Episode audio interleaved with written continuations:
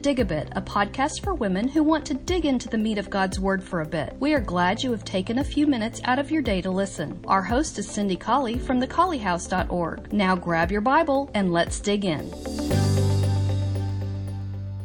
Hi, this is Dig a Bit number two for our study. The hour has come, the month of March. Wow, our year is just going by so quickly. We are studying this month the vine and the branches from John 15 that begins by Jesus saying, I'm the vine and you are the branches. We talked last time in our dig a bit about what is meant by the branches, that it is individual Christians that have the tendency to either produce fruit for the Lord or to wither and die and be cast into the fire.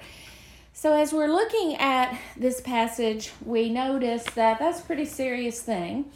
And we notice that it is possible for us as Christians to be cast from the vine because we depart from the faith, the doctrine, the teaching that Jesus would have us to adhere to. And we know that it is important from this list of passages that we have done from the epistles that point out that there is a doctrine that we can know truth and that we will be severed from the vine if we depart from the truth that we have mentioned in these passages and many, many more. My goal was just to find one passage in each one of the New Testament epistles as well as the book of prophecy, the Revelation. And it wasn't very hard at all to find passages that, if not directly saying it, they imply, by implication, we know that we can fall away from the faith and be severed from Christ. And so, as we looked at those, someone said that would be a great Bible marking tool. I agree uh, or topic, you could go through and mark, you know, how you Bible mark. You go to the first one, which was, I believe, in Romans, and out in the margin beside that verse, you would write the second one. And you would go through that way, the second citation. That way, you could go through those passages and you could have a good discussion about sound doctrine, and you would have that already marked in your Bible. I think that's a great idea. What I wanted to do really for this short dig a bit today, though, is to look at those passages and to realize the urgency of them. The language in some of those passages just really makes you think, wow, what the apostle is saying here is very important to our spiritual life and growth. And it does lend itself to the thought that if we don't pay attention to the doctrine, the faith, if we're not searching the scriptures, to make, as one of these passages says, our calling and election sure. If we're not doing that, then we are in danger of being severed from the vine, which is Jesus Christ, and being severed from Christ is a very serious concept. So I wanted us just to notice a few of these words. The first one is in Romans 16, 17 and in 1 Corinthians 1, 10. When Paul's writing here, he says, Now I beseech you, brethren. He says it again in first that's in Romans 16, 17 and in 1 Corinthians 1 10. Now I beseech you, brethren.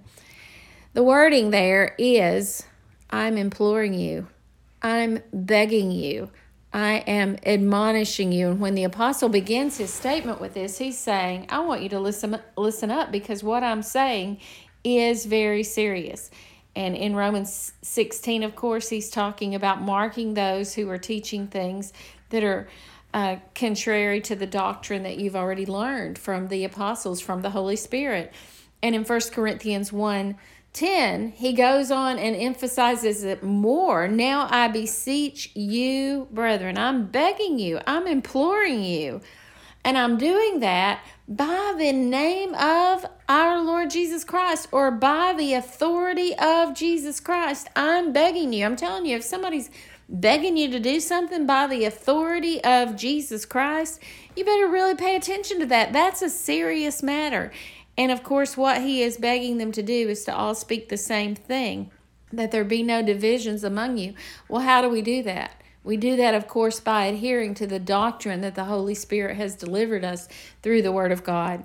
I wanted us next to look at the wording in Galatians 1, verse 8. Though we, it doesn't just say if any if any of us speaks anything that is any other gospel than you have already heard. He doesn't say that if we do that. He says, though we or an angel from heaven speak to you or preach to you any other gospel than that which you have learned when we have preached to you. Let, okay, so that's really, that calls my attention to it. Wow, he's telling us that if an angel from heaven tells me something to do that's not according to the doctrine that's in the word that's been delivered, wow, an angel from heaven.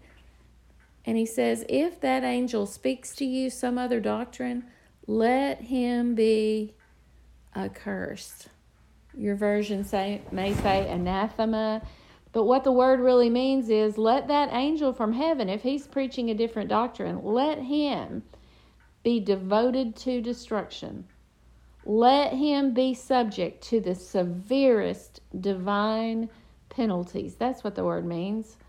That's very serious that is something that, you know, in our churches today, sometimes I think we look at people who may come in and may be teaching something that sounds strange to our ears, and we say, Oh, but that's a good man.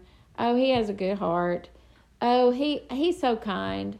He's so generous to people. He's such a great light in the community we're just not going to worry so much about the particulars about what he is saying when he's teaching our Bible school class. Get out now. I'm telling you that this says, though an angel from heaven preach a doctrine that's foreign to what the New Testament teaches, you, and I mean, that would be, uh, of course, paraphrasing to make it uh, meaningful for us today. And, to, and we don't do that passage any damage when we say that though an angel from heaven come and preach something other than what you're reading in your New Testament, you realize that that, that angel from heaven should be accursed, devoted to destruction, subject to the div, to the severest divine penalties. And then Ephesians 4, verses 3 through 6, endeavoring to keep the unity of the Spirit. What's the unity of the Spirit? Well, that is our united mind that is our agreement with each other based on the word that the Spirit has given us. And today we have that in our New Testaments, endeavoring to keep that unity. And then he lists those seven ones. We've got to be united in the fact that there's one body and one spirit, even as you are called in one hope of your calling, one Lord, one faith, one baptism, one God and Father of all, who's above all, through all, and in you all. We've got to be united and in a, in this doctrinal front that's presented to us by the Holy Spirit.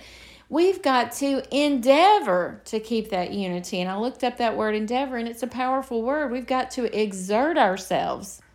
We've got to make haste to do that. It's got to be important to us. It's got to be for it's got to be a priority. We have to give extreme diligence as we endeavor to keep the unity that's based in the Word of God. And then finally, I wanted us to look at 1 Timothy 4, verses 1 and 2. Well, that's not finally. I want to do one more. The Spirit speaks expressly that in the latter times some are going to depart from the faith, giving heed to seducing spirits. The Spirit speaks expressly. That means it's His outspoken word, it's His distinct word. The Spirit is making a point to say this particular thing. Well, what is it? That some people are going to come and teach you with seducing spirits, doctrines, wow, doctrines of devils. When we depart from what the New Testament teaches, we are being seduced by a doctrine of, and I looked up this word, it's a minister of the devil. The doctrines of devils are coming from Satan himself. And so we are to listen because the Spirit is speaking expressly. He is this is his outspoken word. This is his distinctive word to which we are to listen. And then I wanted us to notice we can't leave out Jude verses chapter 1, which is the only chapter of Jude. In verse 3, Beloved, when I gave all diligence, there's that diligence word again, to write to you of the common salvation, it was necessary for me to write to you and exhort or admonish you that you should earnestly contend for the faith, the faith, the doctrine, the teaching, the system of faith, which was once delivered to the saints. What does that word mean? Earnestly contend for the faith. It means you struggle for it. It means you are willing to put up a battle that hurts you. You struggle to be sure that you are in the doctrine that's presented in the New Testament. And then the Bible closes out with this admonition For I testify to every man who hears the words of the prophecy of this book, specifically Revelation, but um, by proxy, the entire New Testament, the entire deliverance of the word by the Holy Spirit. If any man shall add to these things, God will add to him the plagues that are written in this book. And if any man shall take away from the words of the book of this prophecy, God will take away his part out of the book of life and tragically out of the holy city. Wow. And from the things which are written in this book. God is serious about doctrine. I know that there are some who are studying along who have never heard this concept before, who have always thought that God's more concerned about the sincerity of a heart than he is a uh, the will of a man to completely yield himself to the dictates of doctrine from the New Testament, but that's just not true. God is concerned about our hearts, but a sincere heart means a mind that will search the scriptures diligently. Let's think about that mind just for, for a second and we'll be done. It's a mind that listens to the imploring, the begging, of the Apostle Paul to adhere to sound doctrine. It's a mind that understands that we are to exert ourselves in order to know sound doctrine, and that we are to understand that no matter who it is who comes to us with any other doctrine, we understand that those people who bring a false doctrine should be subject to the severest divine penalties. I don't want to be in that group. We understand that when the Holy Spirit admonished and begged us to adhere to true doctrine, that he was speaking his distinctive and his outspoken word. Don't want you to miss this, the Holy Spirit is saying. That those who bring other doctrines are ministers of Satan himself, and that we are to struggle. We are to exert ourselves and struggle to contend earnestly with all of our might for the faith which was once delivered to the saints. When the Bible talks about the faith, it's not talking about trust in God. Faith is trusting in God, but when the Bible talks about the faith, it is speaking of a system of doctrine to which we must struggle to adhere. God's interested in our hearts, but oh, these passages teach us that He's very interested in hearts that are willing to struggle to know truth from His Word.